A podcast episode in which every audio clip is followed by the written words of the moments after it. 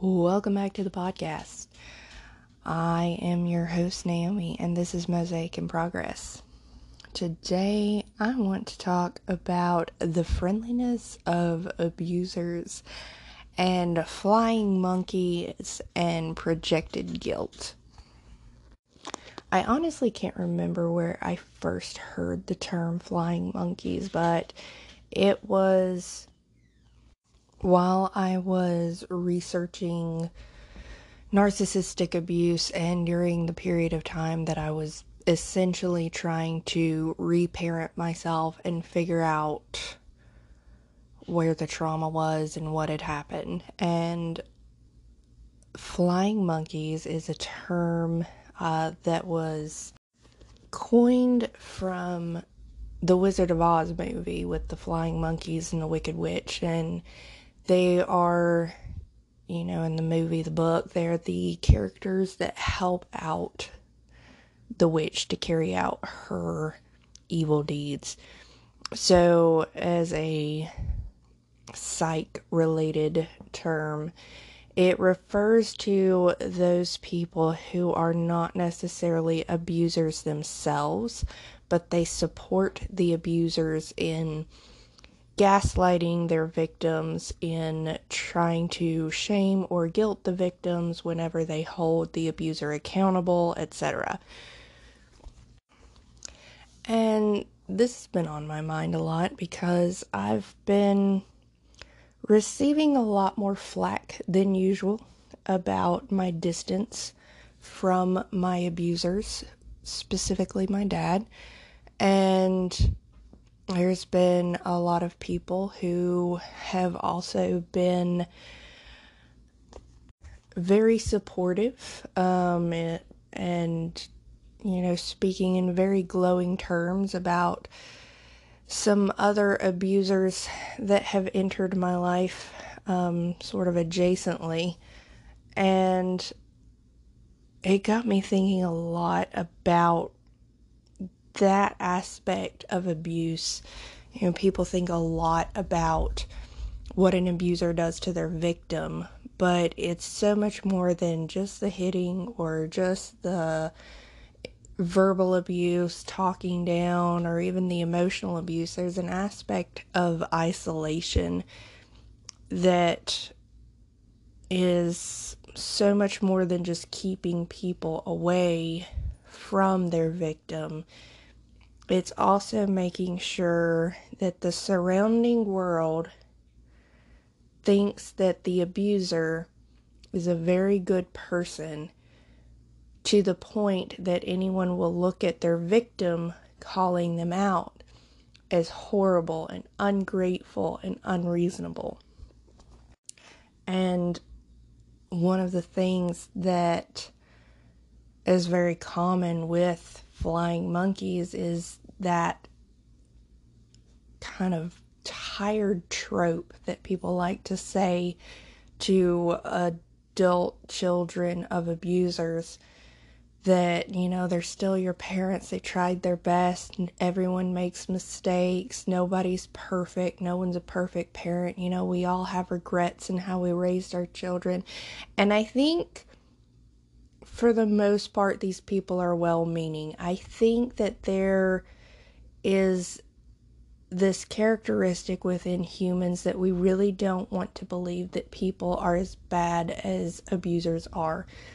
We don't want to believe that someone we know could be that bad. We don't want to accept that this very friendly person who had this, you know, glowing personality and seemed to have this very normal family we don't want to accept that they were beating their wife and children behind closed doors. No one wants to think about that. No one wants to accept that as a possibility.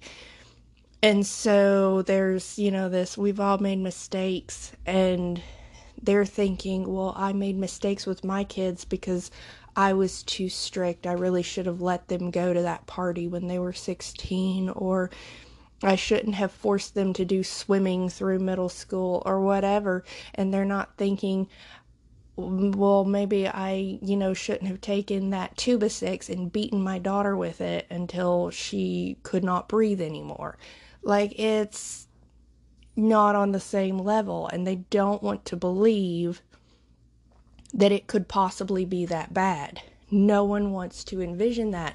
And so it's so much easier to blame the victim for being unreasonable and unrealistic and unloving and shame them for abandoning their parents than it is to believe that the person you saw and talked to every day or every week or however often that you saw all the time and spoke to all the time and had a good rapport with could be doing something so fucking monstrous. And it's easier to believe that someone is being unreasonable and refusing to get along with your friend than it is to believe that this person who you've known for years and years and years and who you thought was a good mother and a good wife and a good this and a good that and whatever is actually just a really selfish, mean person who tries to make everyone's lives miserable because she can't control them. It's. It is so hard for people to change their good opinion of someone. We don't want to believe people can be that bad. This is why people stay in bad relationships for so long. They want to believe that people are good. They want to believe things can work out. People don't want to accept the reality of pain. They don't want to accept the reality of anything that seems contrary to love and kindness and understanding and compassion. And that is exactly what abuse of all kinds is. It is everything contrary to that.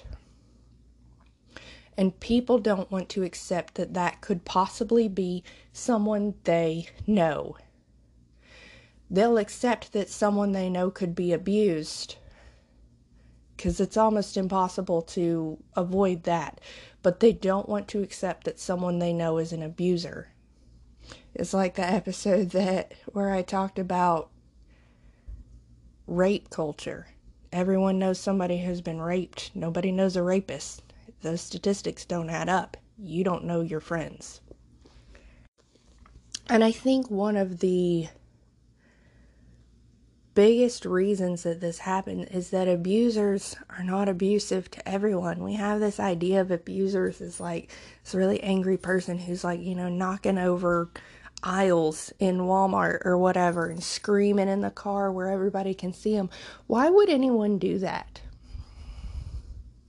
Because abuse is not an anger issue. We have this very false belief that abuse is just about being too angry and not having control of your anger. And I've heard even people who are very intelligent and who I love very much describe abusers as just not having control of their anger. No. If you can control it in public, you do not have an anger control issue. And I know very few abusers who cannot control their anger in public. They wait till they get home. Every one of them, all the time, with almost no exceptions. They wait until no one's looking. They wait until they won't get caught. They wait until there is no one to help their victim. It's not an anger issue. It's not a control of your emotions issue. It is violence for the purpose of control. Period. It's all it is. It's all it ever is. Violence for the purpose of control. And it's not always physical violence, it's verbal violence. Screaming and yelling is violence. But they're not like that in public. They're not like that to everyone. You couldn't control everyone around you, it'd be impossible. So, for everyone else, they need to be seen as godlike. Look at me, look at what a great dad I am, look how well behaved my children are, look how submissive my wife is, look how well taken care of my family is. Look at how calm I am. Look at how peaceful I am. Look at how articulate I am. Look at how kind I am to others. I'm just such a wonderful person. Wouldn't everyone want to be around me? Look how godly I am. I'm a preacher leading the church. Look at what a great mom I am. Look at how well I take care of my children and other people's children and take on children that aren't mine to bring them into my home because I'm so compassionate and kind and I just want to take care of everyone. Look at how sweet I am. Look at how much I care. Look at how well I fight for the rights of others. Everyone, just look at what a good person I am. I would never be abusive.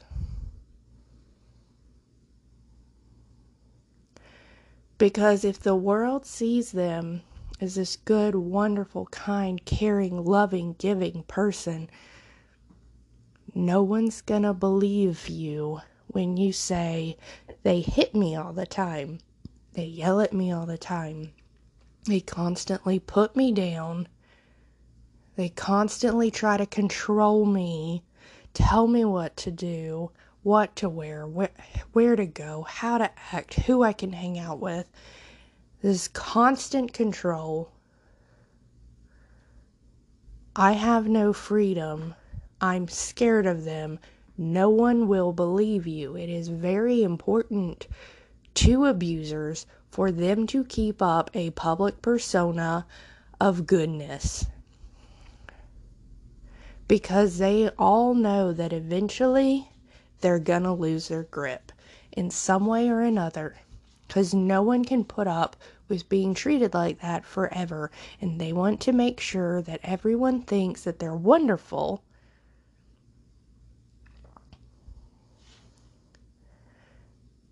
So that no one believes they're victims. And I've dealt with this so much since cutting my dad off said everyone's like, You always seemed so happy. You know, as a kid, I'm like, Where were you?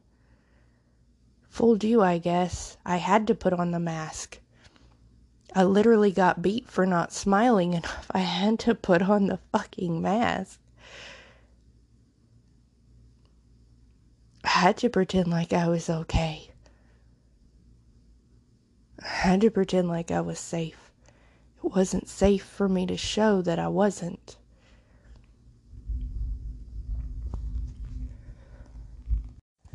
And this comes with an aspect of what I call projected guilt. Someone projects guilt onto you and you accept it. And it's really hard to not accept it when you've already grown up being gaslit and emotionally abused and told you don't know what reality is for a flying monkey to come in and be like you're just a bad daughter it's kind of like talked about in the last episode accepting other people's version of reality or the reality that they hand to you, not your own perception of it. I've been told so much that I am a bad daughter, that I'm unloving, that I'm unforgiving, that, and of course, that you'll regret it when they're dead. That uh, people like to give, you know, when they're dead, you'll be sad. You're going to regret this when they're not here anymore. And it's hard not to internalize that because it's almost the same trope that you were given by your abuser. And to not allow that to become your version of reality, too, that you're a bad daughter and you're, you know, mean, you're evil, you're just causing people problems, you're unforgiving, whatever. It's hard to not accept that handed over guilt. It's honestly been one of the hardest things to fight against is that false version of reality that doesn't see the whole truth. And you kind of get to this point where you're just doing this, you know, internal back and forth with yourself like, no, that's not real. That's not true. Let's go over the facts again. And it's so hard because your brain protects you in a way. It's so hard to not hear people say, well, it couldn't have been that bad and not believe it. Like, maybe it wasn't that bad. Maybe I'm being dramatic. Maybe I'm just, you know, being too sensitive. Maybe I was too sensitive. I've just told my whole life I was too sensitive. Maybe that was true. Maybe I'm just too sensitive. And, and I think other people's reactions often help. Sometimes, not that you should depend on other people's reactions, but when I first was breaking out of that abusive environment, and I started talking about things that happened, and I would tell things matter of factly, just as, you know, kind of a weird story, funny story, whatever, just, you know, something that happened in my childhood.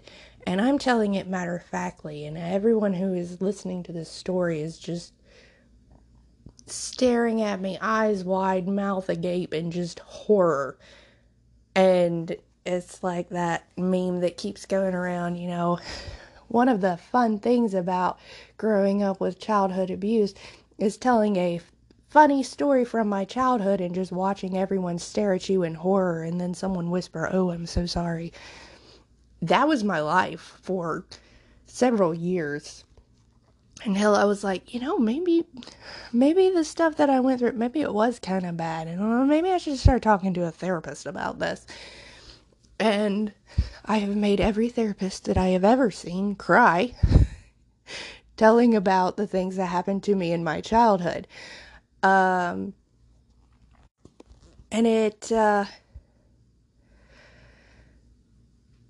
it's validating to see the horror on other people's faces or to see someone cry over what you went through. Like, okay, so that was bad. That wasn't just me like being dramatic in how I felt about it. That was actually a bad. Okay, it makes me feel a little better, a little, a little validated there that I wasn't just being dramatic about it. And so when people are like, it couldn't have been that bad I just want to say, let me give you the highlights. Let me just give you the highlights. We're not even going to talk about the day to day mundane abuse. And it was. There was day to day mundane abuse, verbal abuse, emotional abuse, gaslighting over nothing, over the tiniest, smallest things. So that you had no control over your own reality. So that every single aspect of your life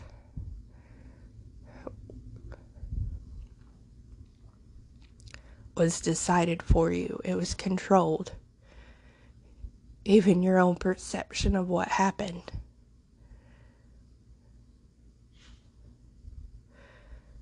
And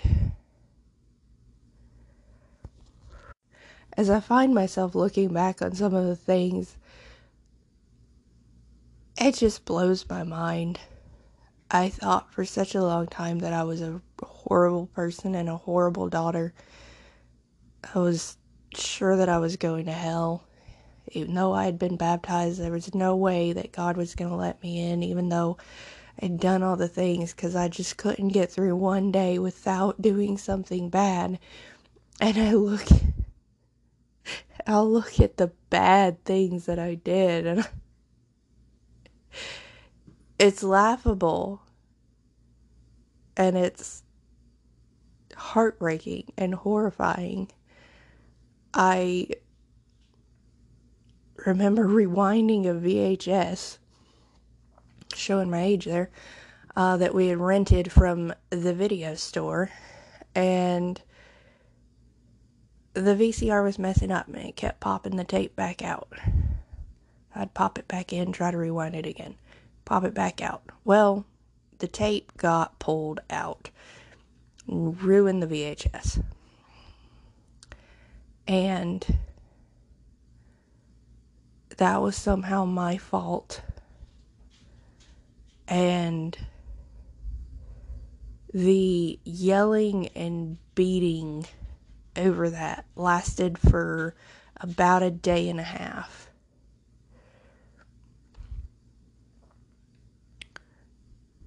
And the lecturing. So that was kind of his thing. It was just this constant, you know, yelling and lecturing, and then he'd take a break and tell you to go somewhere, bring you back out. More yelling and lecturing and questioning always questioning, you know, why did you do this? What were you thinking? Was just like you were on trial. And I was told I was impatient and that I didn't care about other people and that I didn't care about other people's belongings. And a day and a half of just physical and emotional torture because the VCR messed up and destroyed a VHS tape. It wasn't even my fault. I was, I don't know, 12 at the time, maybe, maybe, if that. Like, I knew so much about a VCR that I knew it would do that.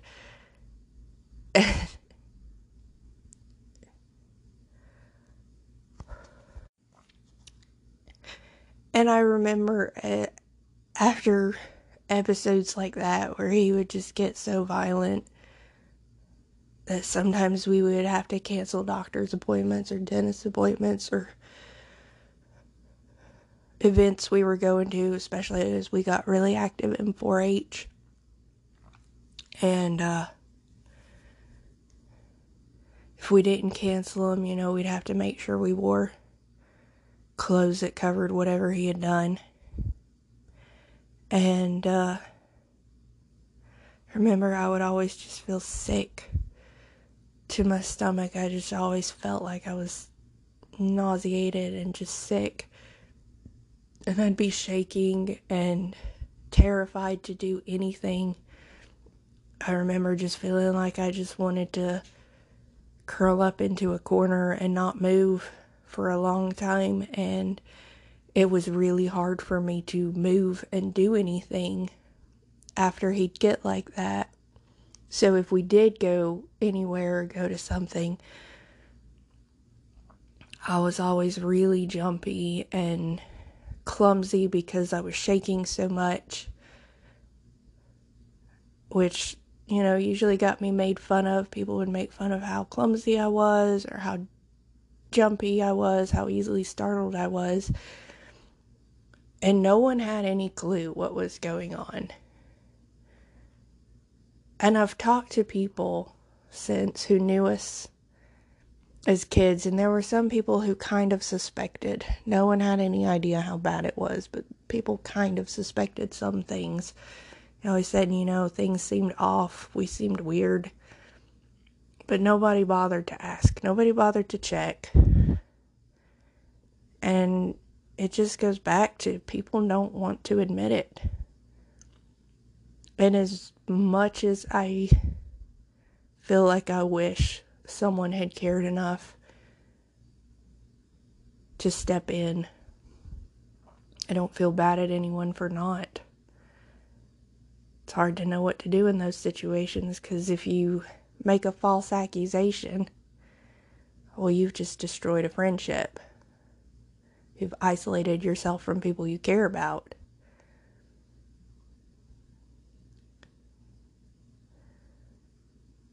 And everyone wants to believe that they're wrong.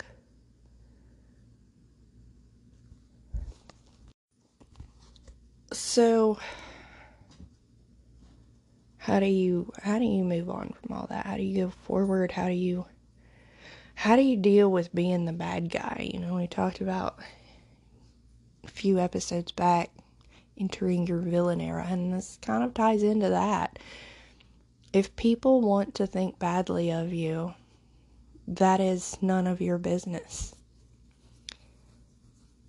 It really isn't. Let people think badly of you.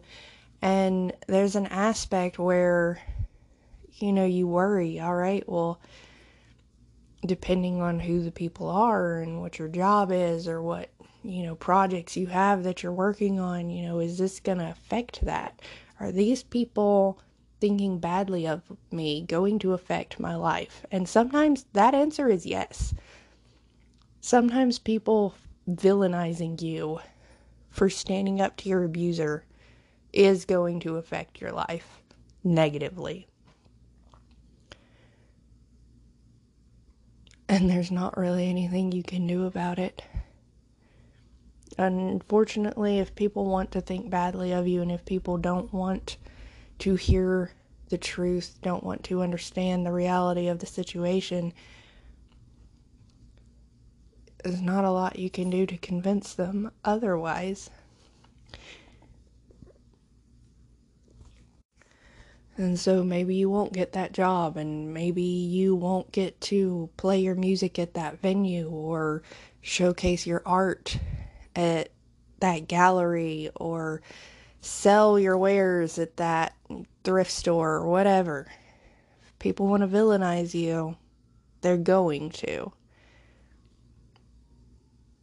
And this is a very unfortunate part of the reality for victims of abuse that doesn't have any kind of silver lining to it.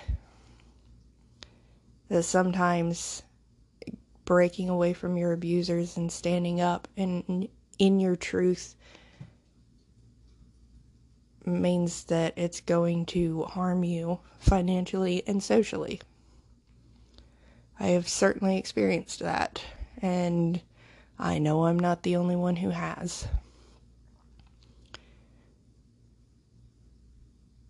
That doesn't mean that you're wrong. There's like this kind of innate thing with victims of abuse that if the outcome is bad, that means you're wrong. Because that's life with an abuser. If they react badly, that means you did the wrong thing. And right and wrong becomes very subjective to their reaction. It's not what's really right or what's really wrong, it's what is safe and what is not. And when people react badly, it's not safe, which means it's wrong. And it's very difficult to form an objective perspective of reality that is not based on people's reactions.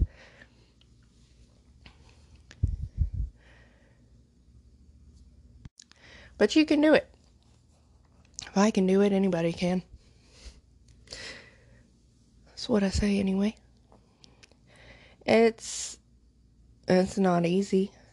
I'm never going to pretend like anything about living in or leaving or recovering from an abusive home is easy. Every bit of it is hard. Staying is hard. Leaving is hard. Staying stuck in that mentality is hard. Healing from it is hard. Nothing about it is easy. If you were born into an abusive home, you have been given a golden ticket for a difficult life.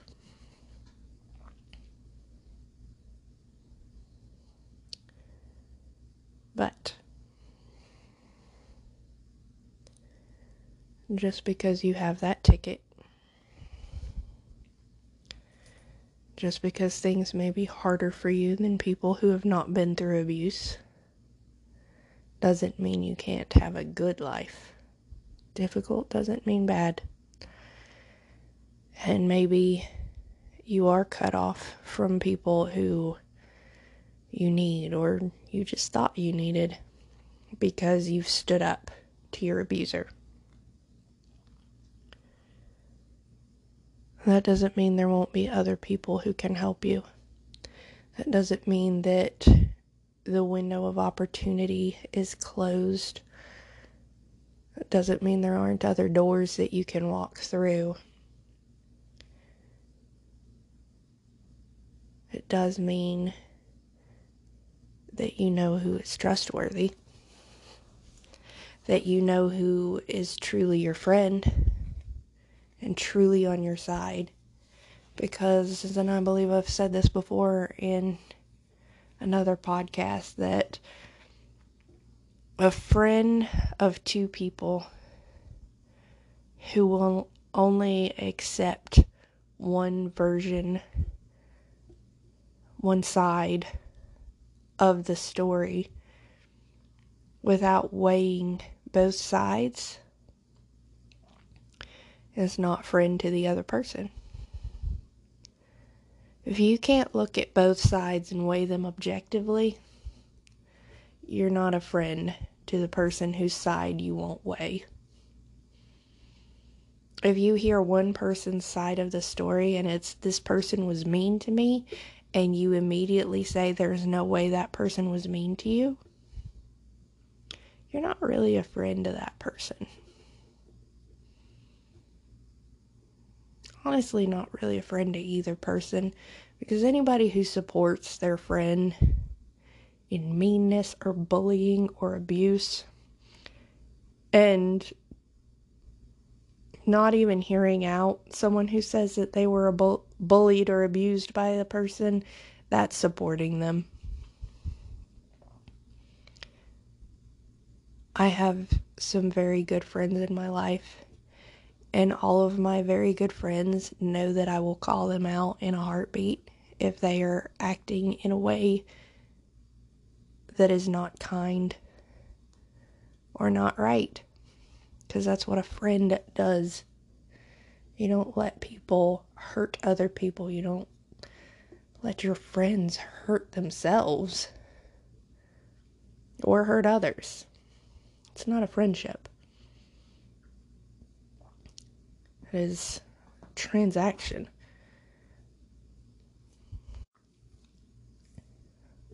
But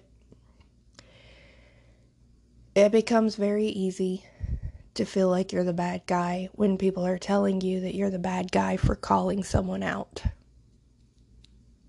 And I've been the bad guy more than I could count for calling people out for their bullying or abusive ways.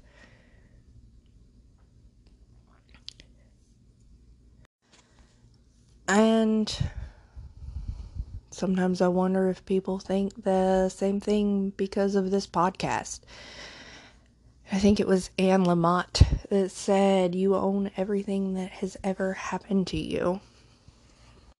Tell your stories. If people wanted you to write warmly about them, they should have behaved better.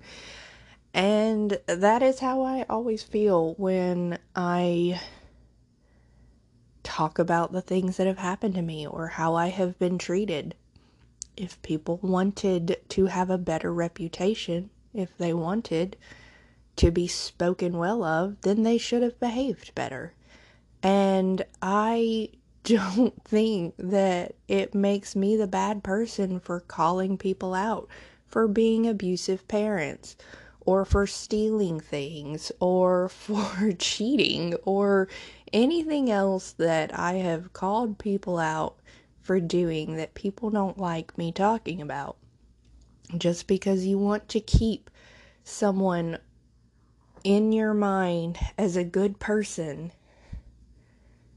doesn't mean that I'm bad for destroying that image in your mind.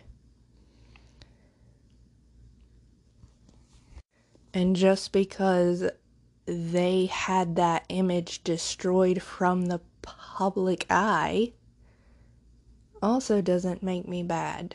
They're the ones that did it. And what's funny is that no one ever tries to fully deny that these people have done the things that they've done they try to minimize it, say it wasn't that bad, or I'm being over dramatic, or overreacting, or too sensitive, or not giving enough grace or forgiveness, but it's never that they didn't actually do the thing. They just don't like that people know that they did the thing.